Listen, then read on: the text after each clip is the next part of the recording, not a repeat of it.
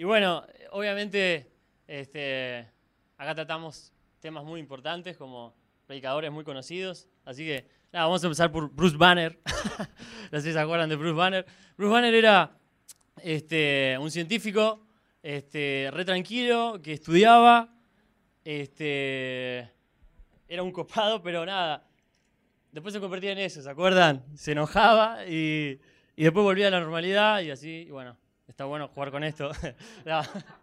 este, así que, ¿vieron el increíble Hulk? De hecho, creo que hay dos pelis, así que es una de las favoritas mía y de Andy. Y así que, el increíble Hulk. Así que titulé esta prédica Yo soy Hulk. Y me parece que está buenísima. Este, traté de, de pensar en un tema que me llegue eh, a mí principalmente. Y bueno, creo que está bueno y si domingo que viene no me ven, este, obviamente me echaron de la iglesia y, este, y nada, este, tengo que conseguir laburo. Este, así que nada, esta prédica es Yo soy Hulk. Este, y obviamente eh, se trata de, de, viste, cuando te convertís en Hulk, que está todo tranquilo, este, estás en tu día normal, viste, que decís lloré, eh, Maggie ya compartió el versículo en el grupo de WhatsApp. Pero pasa algo en el día y decís, ¡ah! Me convierto en Hulk. ¿viste? Y decís, pará, venía tan bien. Este, y vos sabés que este, estuve analizando un par de cosas y eh, convertirte en Hulk tampoco es tan malo, porque estuve viendo eh, diferentes historias, este, diferentes personajes, y a mí principalmente me gusta mucho la historia, y tengo que tener mucho cuidado porque hay una profe de historia por ahí. Ah, creo que está cuidando nenes. Así que no me tengo que equivocar con fechas. Pero sabes que hubo muchos personajes eh, a nivel mundial, no te, no te, digo solo de la Biblia, ¿no? Este, que vos sabés que los tipos se convertían en Hulk mal.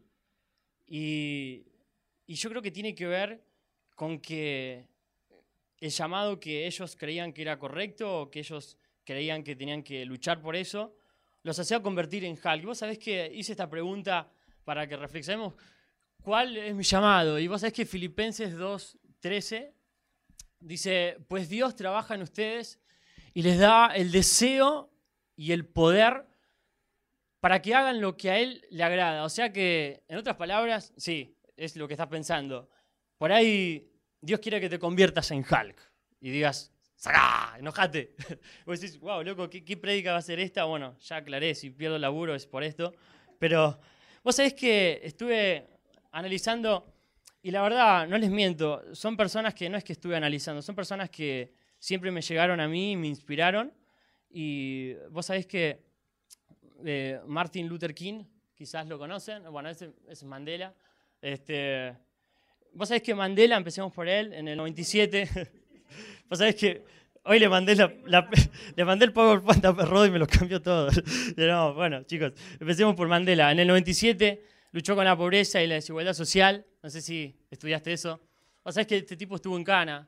Este, pasó cosas grosas por un llamado que él creía que era correcto, por una cuestión que él creía que tenía que luchar y que no había otro que eh, en su lugar que luche por eso en el 97 y, un par de años más, a ver si me lo cambiaron este. No, está bien, está todo cambiado, me muero.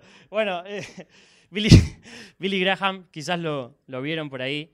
Puse una foto porque en realidad hoy vive, pero en el 43 fue uno de los movimientos más fuertes. Y vos sabés que estoy buscando, y escuchen esto, 2.200 millones de personas, eh, según las estadísticas de Norteamérica, aceptaron a Jesús como su salvador personal en todas sus campañas.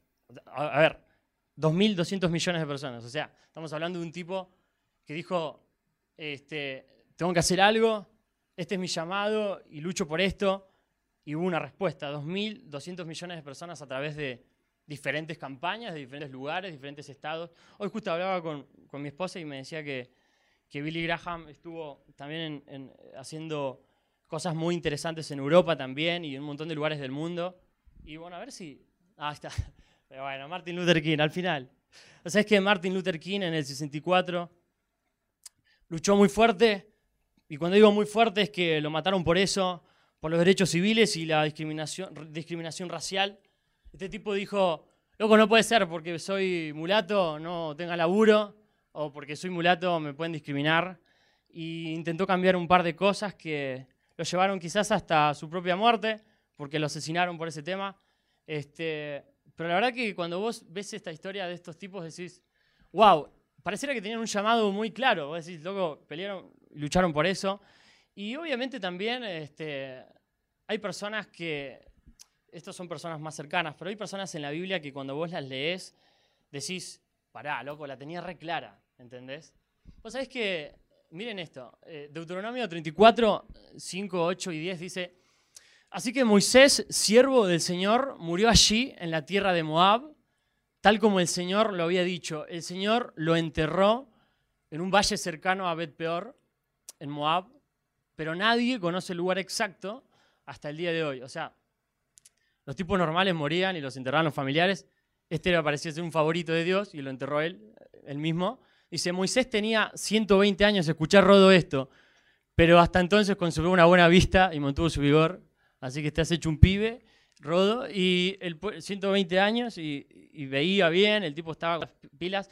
El pueblo de Israel hizo duelo por Moisés en las llanuras de Moab durante 30 días hasta que se cumplió el tiempo acostumbrado por el duelo. Miren esto lo que está en rojo. Nunca más hubo en Israel otro profeta como Moisés, a quien el Señor conoció cara a cara. O sea, pará, le estoy diciendo esto. El tipo, a ver, murió y lo enterró Dios. Y no solo eso, sino que Dios charlaba con él cara a cara. ¿Entendés? O sea, estamos hablando de un tipo que la tenía muy clara. Y vos decís, ¿qué tiene que ver con esto, con el llamado? Vos sabés que cuando vemos un, par de historias y, y estas historias en la Biblia decís, bueno, pero yo, yo la verdad que no sé, porque nunca podría ser estas personas, porque la verdad que yo no, estoy lejos de esto, no sé, vos decís, la verdad yo me caliento, tengo problemas, este, no tengo laburo, vos decís, loco, no me sirve esta historia. Vos sabés que, mirá, este, Moisés, tenemos un CV espectacular, Dios lo conoce cara a cara, charlaban de hecho, muere y lo entierra Dios. Llega a 120 años y el tipo veía, era un crack. Dice que nunca más hubo en Israel otro profeta como ese. El tipo lo tenía clara. Pero mira esto, el mismo tipo te estoy hablando, ¿eh?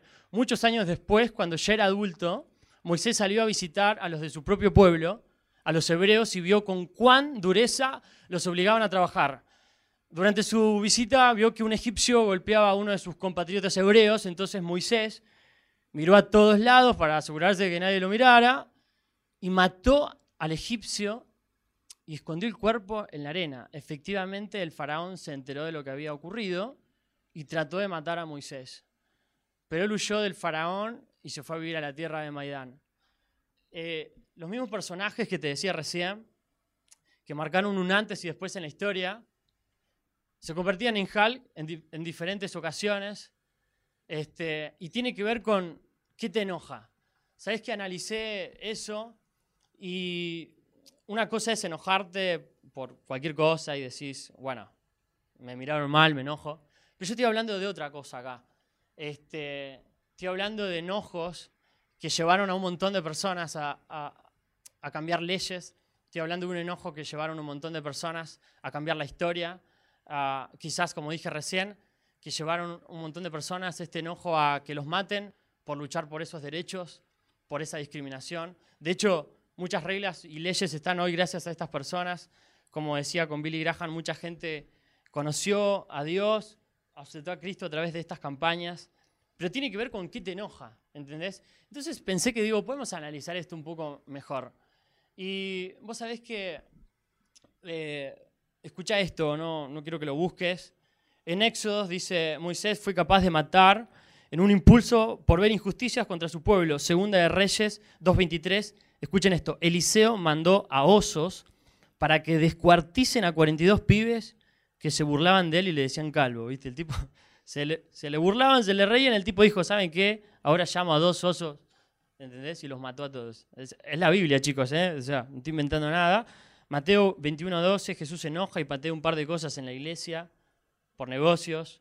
Estoy hablando de ese enojo, de ese enojo que vos decís, está todo bien, pero esto me, saca, ¿entendés?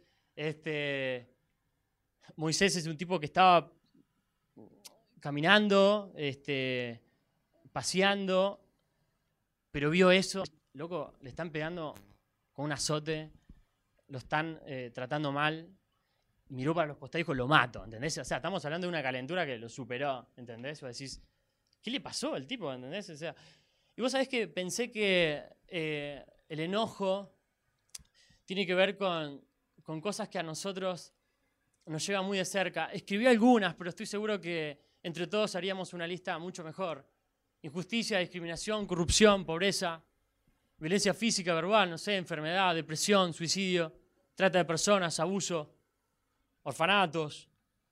No sé, quizás hay cosas que eh, el día es normal hasta que ves eso, ves esos papelitos de trata de personas, ¿viste? Que decís, Luli te llama, ¿viste? Se llama Luli el papelito. Luli, Marisol. Este, y no hay ninguna Luli Marisol, ¿no? Son chicas que son esclavas y sabemos que es eso.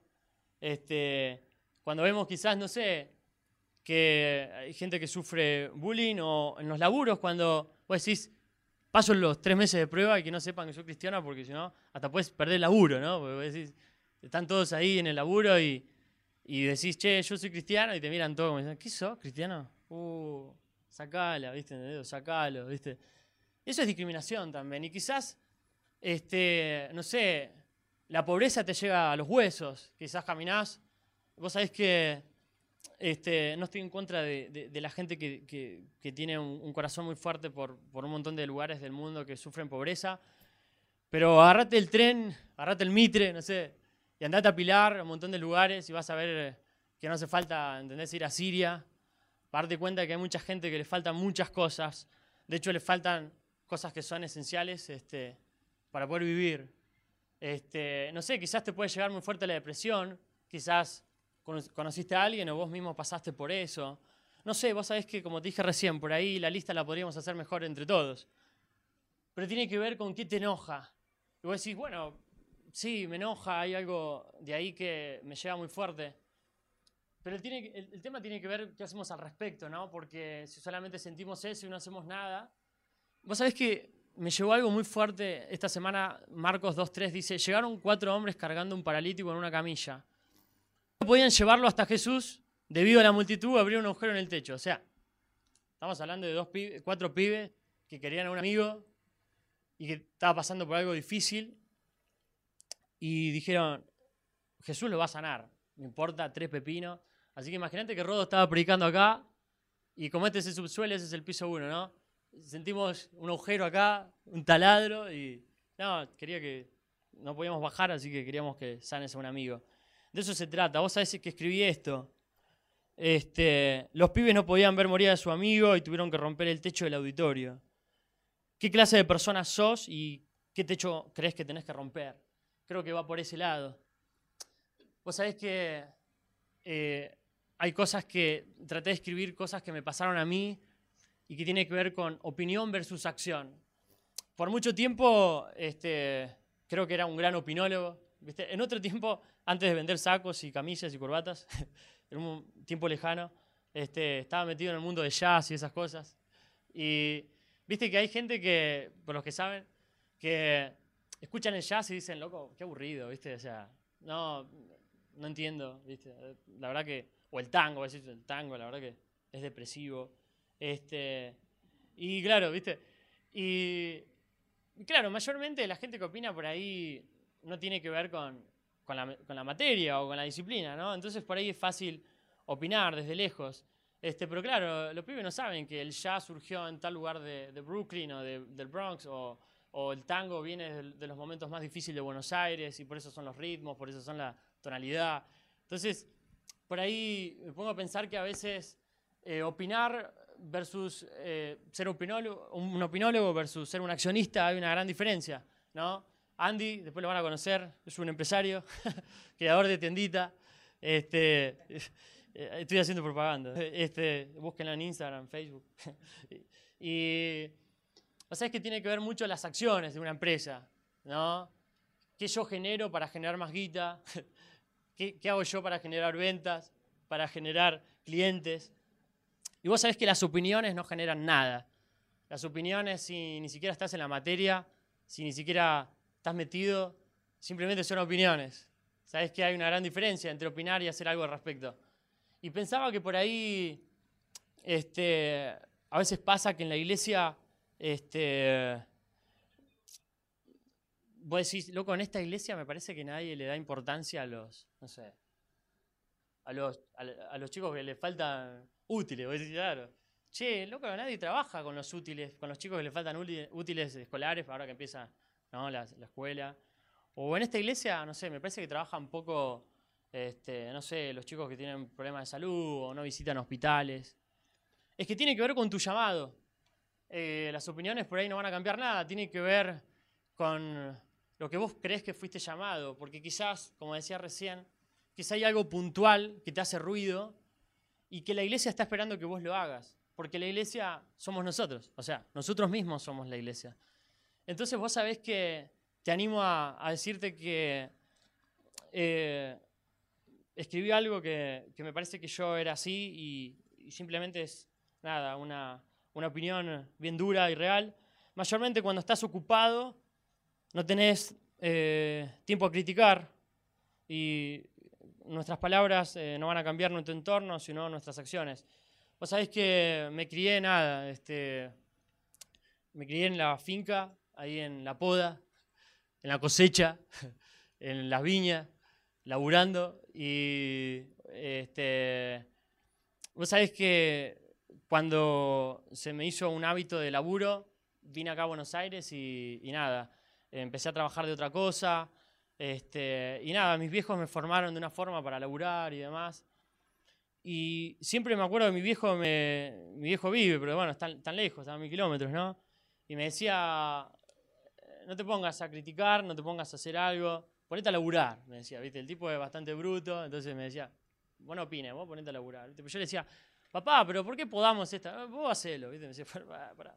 Entonces, este, este, y vos sabés que el viejo en algo tenía razón.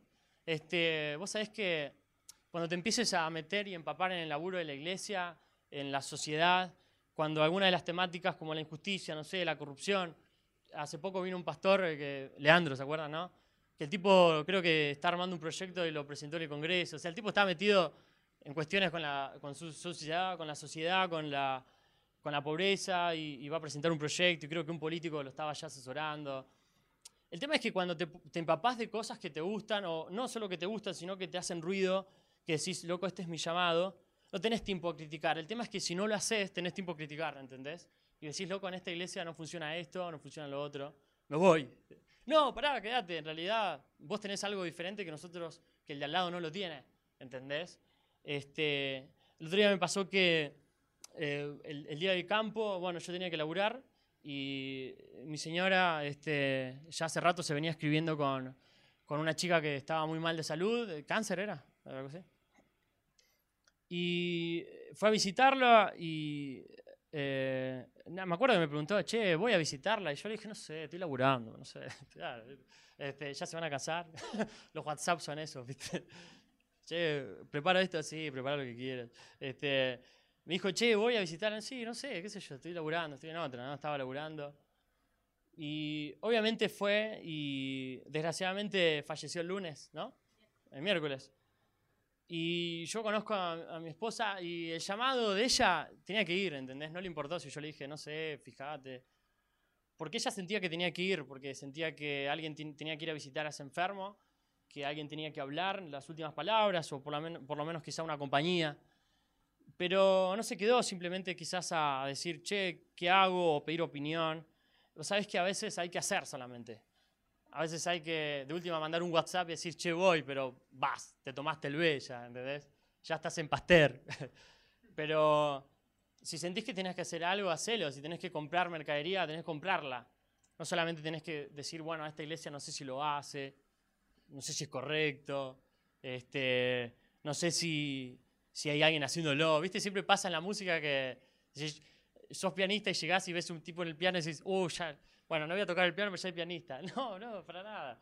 ¿Entendés? Este, se puede cambiar el pianista. O sea, pero en esos aspectos pasa en todo en la iglesia. Este, quizás decís, che, no sé si trabajan eh, con respecto a, visitar enfermos, a los hospitales. No importa si lo hacen, de última consulta y manda un WhatsApp, pero si tenés que hacerlo, habla con los pastores, armá un equipo y hacelo, ¿entendés? Porque al igual que estos chicos, si los pibes no rompían el techo, eh, este muchacho seguro se moría, ¿entendés? Y romper el techo, a ver, eh, está mal, ¿entendés? Vamos a romper el techo, ¿entendés? Pará, porque los tipos sanaron todo, pero imagina el, dueño de la casa, del local, va a decir, che, loco, me un agujero en el techo, ¿entendés? Moisés, todo bien Moisés, pero tenía que ir a la 14, a la comisaría, ¿entendés? Porque mató un tipo, ¿entendés? Estamos hablando, ¿entendés? Puedes adorar acá a Dios, pero salís a robar y tenés que ir a la justicia, y es lo que le pasó a Moisés. Pero este, hay cosas que tenés que hacerlas, ¿entendés? Y quizás este, hay que pedirle a Dios que te guíe la forma correcta en hacerlas, pero si tu llamado, eh, cada vez que ves a un tipo en la calle que le falta algo, te salta y decís, le das plato, decís, che, hagamos algo, es porque es tu llamado, es porque nadie lo va a hacer, porque no va a haber otro que ocupe ese lugar. Y vos sabés que, este, para cerrar, hay algo que es muy fuerte y significa las experiencias pueden, las malas experiencias pueden ser buenas experiencias en Dios. Eso no lo escribió ni Martin Luther King ni, ni nadie, lo escribí yo, así que si está mal. Este, lo de abajo sí, ¿no? Este, y sabemos que Dios hace que todas las cosas cooperen para el bien de quienes lo aman y son llamados según el propósito que Él tiene para ellos. Vos sabés que eh, yo soy adoptado y mis viejos no sentían adoptar. Mis viejos sentían de romper el techo de un orfanato y tratar de ayudar con mercadería, esa es la verdad. ¿Entendés? mis viejos querían ayudar con arreglando mesas que faltaban y después me encontraron a mí y dijeron, wow, loco, a mi hermano y después a mí. se llevaron un chasco, ya sé, pero... pero vos sabés que eh, por mucho tiempo este, hubo cosas que no, no entendía y me llevaron a hacer cosas horribles y a pensar de una forma incorrecta, porque no entendía, pero después cuando abracé el amor de Dios me di cuenta que las malas experiencias también pueden ser muy buenas en Dios.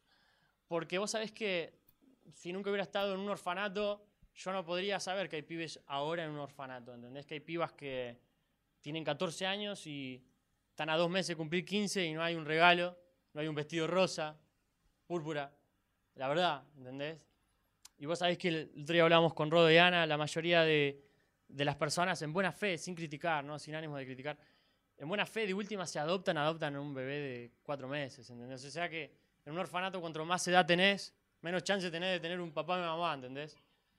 Y por un momento dije, che, loco, pero ¿por qué veo esas cosas yo? Y criticaba a la iglesia y decía, che, nadie se ocupa de eso. Nada, es que era mi laburo preocuparme de eso, ¿entendés?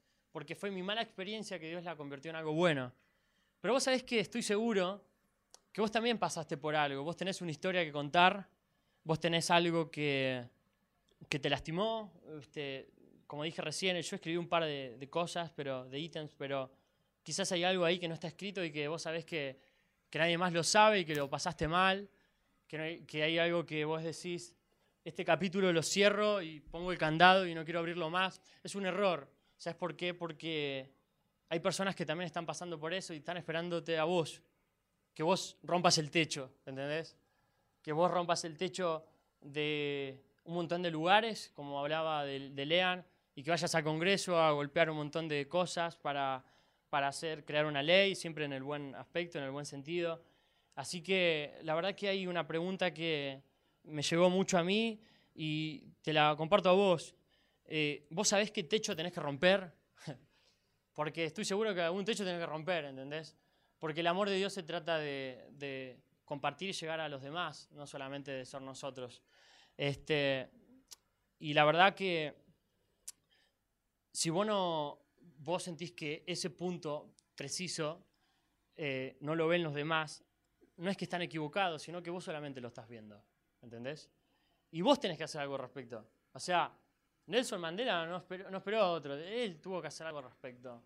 Este, Moisés este, tuvo que hacer algo al respecto. Pero este, siempre hay un techo que romper, chicos, siempre hay algo que hacer, este, siempre que se trate de personas. Hay personas ahí afuera, como hablábamos hoy en la reunión de oración, hay personas ahí afuera que no conocen este amor real, que vos decís, no consigo laburo, pero yo oro, ¿viste? Yo oro y que, la semana que viene voy a tener una entrevista, ¿entendés? Hay gente que no conoce a Dios y que vive sin esperanza, ¿entendés lo que te quiero decir? Vive sin esperanza. No hay una oración, me decís yo oro. El tipo, si no consigue laburo, no consigue laburo, ¿entendés? Es así. Y si no, y si no consigue laburo, ¿viste cómo es acá? Hacer bachero, ¿entendés? No sé de hacer trapito, no sé, empezabas a bajar, empezás a bajar, viste, vos capaz tenías un título, pero como no conseguís, vas bajándole, viste, ítems se ve, hasta que sí, listo, cartonero, si hay laburo, viste, combate a agarrar algo. Es que nosotros amamos a Dios, pero la gente de allá afuera no conoce a Dios. Y vos sabés que conocer a Dios no se trata solamente de dar una prédica, de escuchar un tema cristiano, de sentir el Espíritu Santo. Hay gente que va a conocer a Dios quizás cuando cuando desmantelen el búnker del narcotráfico, ¿entendés? Es heavy, estamos hablando de Buenos Aires. Este, hay gente que va a conocer a Dios cuando, cuando desmantelen una casa de trata de personas. Hay gente que va a conocer a Dios cuando puedan tener una casa y puedan salir de la calle. Y créanme que en nuestra familia, tanto mi esposa como yo, conocemos gente que vive en la calle y que nunca pudo salir. Y es jodido, es heavy. Este, así que yo te quería eh, incentivar a que en el buen sentido seamos Hulk y nos pongamos todo verde, así como ese tipo que estaba ahí. Este, porque desgraciadamente nadie va a hacer nuestro trabajo. Nadie. ¿Por qué? Y porque nosotros conocemos a Dios. Lo de allá afuera no. ¿Entendés? Así que la verdad que es algo que yo quiero orar en esta, en esta noche porque también pasa que, para cerrar, el llamado de Dios es complicado entenderlo. Vos decís, ¿cuál es mi llamado? Porque pareciera que para Moisés era muy fácil, ¿viste? El tipo toda la gloria, Dios hablaba con él en persona, este, lo enterró Dios, este, lo recordaron por siempre, 30 días de duelo cuando murió, no hubo nadie como él, está todo bien. Pero el tipo, el tipo le molestaban cosas, ¿entendés? Pero le molestaban cosas en serio. Le molestaban la discriminación, le molestaba eh, el prejuicio, le molestaba la desigualdad social, al punto que agarró todas las personas y cruzó el Mar Rojo, ¿entendés? El tipo la llevaba en la sangre eso. Entonces, ¿cómo puedo yo saber cuál es mi llamado? Este, ¿Qué es lo que te, te molesta? ¿Qué es lo que te convierte en Hulk? ¿Entendés? Porque quizás va por ahí la cosa. Quizás hay cosas que vos decís, este, no sé cuál es mi llamado pero cuando yo salgo de mi depto y veo gente en la calle, no lo puedo ver. Bueno, tenés un llamado, tenés gente que te, que te espera este, cuando vos decís, y quizás hasta en términos eclesiásticos, ¿no? Eh, a mí, yo la verdad me considero muy pecador, no. y, y, hay gente que yo veo que tiene herramientas muy copadas para lograr en la iglesia, ¿no? Decís, los tipos, los tipos están ahí, te ayudan y oran por vos. Y capaz tu llamado es eclesiástico. No digo que no tenés que estar ahí afuera, pero si ves que tenés que conseguirte, no sé, un montón de personas y juntarte y hacer un, devocional y dar consejos, tenés que hacerlo también. Porque quizás es tu llamado, ¿entendés? Es tu pueblo, es, tu, es la chapa tuya, es lo que, te, lo que te llega al hueso. Así que vamos a orar en esta noche porque quizás no sabes cuál es tu llamado. Este, y esto sí, con esto cierro. Yo por mucho tiempo criticaba mucho a la iglesia. Cuando digo criticar, criticaba a la iglesia, no era un tipo que, decía váyanse en todo. No, criticaba en serio. ¿Entendés? O sea, los mandaba a todos, saben dónde, ¿no? Pero alguien me dijo, che, ¿y vos qué haces al respecto? No, ella la verdad que no hacía nada, pero criticar estaba bueno, ¿no? Este, vos sabés que hay que hacer cosas. Y siempre va a haber cosas para hacer en la iglesia. Eh, sectores que están vacíos, áreas que no están sin trabajar, pero si vos crees que hay algo que te lleva al corazón y decís, che, este área me llega al corazón, tenés que hacerlo porque es tu chapa, es tu llamado. Vos sos el Mandela de ahora, ¿entendés? Y nadie va a hacer ese trabajo. Este, nadie va a llegar a ese lugar. Entonces vamos a orar porque vos sabés que la palabra de Dios es viva, es real. La palabra de Dios dice que antes que el mundo existiese, antes de que el mundo eh, fuera creado, ella puso el deseo, como leímos hoy, y el poder para hacer las cosas. Así que vos sabés que me gustaría que cierres tus ojos en esta noche y vamos a orar, porque quizás ya tenés reclara el llamado. Vos decís, yo sé cuál es mi llamado. Está bien, pero quizás el de al lado no. Quizás venís mucho tiempo a la iglesia y no sabes cuál es tu llamado. Este, así que vos sabés que vamos a orar y yo, tengo fe que Dios hoy mismo te va a decir cuál es tu llamado. Y no te lo va a decir con una palabra, te va a traer cosas que te molestan, cosas que te convierten en Hulk, cosas que, injusticias que decís, quizás me pasaron y son malas experiencias, pero Él te va a convertir en buenas experiencias para que ayudes a los demás. Papá, gracias porque tu presencia fue muy fuerte en este lugar desde que hicimos la reunión de oración, desde que te buscamos, pero sabes que tenemos un, llamado muy fuerte con Buenos Aires, este, con Argentina, con un montón de lugares, de hecho quizás con otros países también. Pero sabes que, Señor, necesitamos saber el llamado. A veces nos cuesta saber, quizás estamos, Señor, un montón de tiempo en la iglesia y no sé cuál es mi llamado. Señor Jesús, te pido que como lo hiciste con, con Moisés, este, te pido que nos muestres qué es lo que nos molesta, qué es lo que nos llega al hueso, qué es lo que nos llega hasta el fondo del corazón y nos rompe en pedazos. Porque quizás, señores, eso es lo que necesitamos para despertar y decir, wow, fui llamado para esto. Señor Jesús, te pido que tu presencia y tu Espíritu Santo hoy hable a los corazones que están buscando un llamado. Y quizás viajaron miles de kilómetros para llegar a Buenos Aires y decís, yo sabía cuál era mi llamado, pero ahora estoy en otro país, estoy en otra cultura y no sé qué tengo que hacer acá. Yo estoy seguro, Señor, que vos tenés un llamado también para todos nosotros, Señor Jesús. Tu palabra que es real y es viva, dice que vos pusiste en nosotros el deseo y el poder, Señor Jesús. El poder para llevar a cabo mediante la acción, como hablamos hoy, Señor Jesús. Señor, te pido que, que llegues a nosotros, nos llenes y, y que realmente podamos ser personas que no solo opinan, Señor, sino que hacen, Señor Jesús.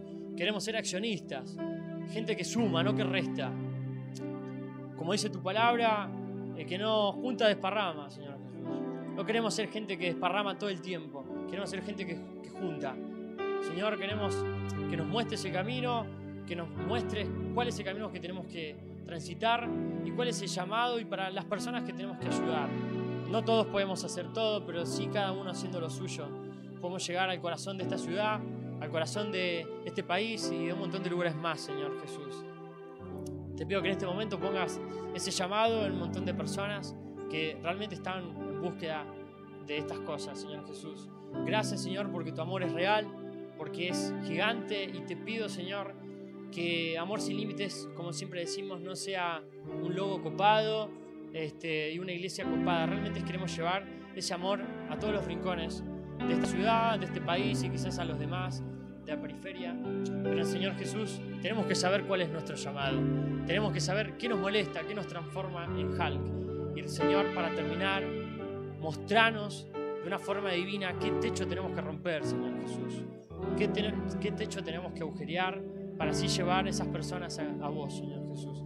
Que te conozcan, que puedan ser llenas de tu, presencia, de tu Espíritu Santo. Quizás puedan ser hasta, hasta sanadas, hasta este, liberadas. No sé, Señor Jesús. Gracias porque tu amor se siente en este lugar. Amén.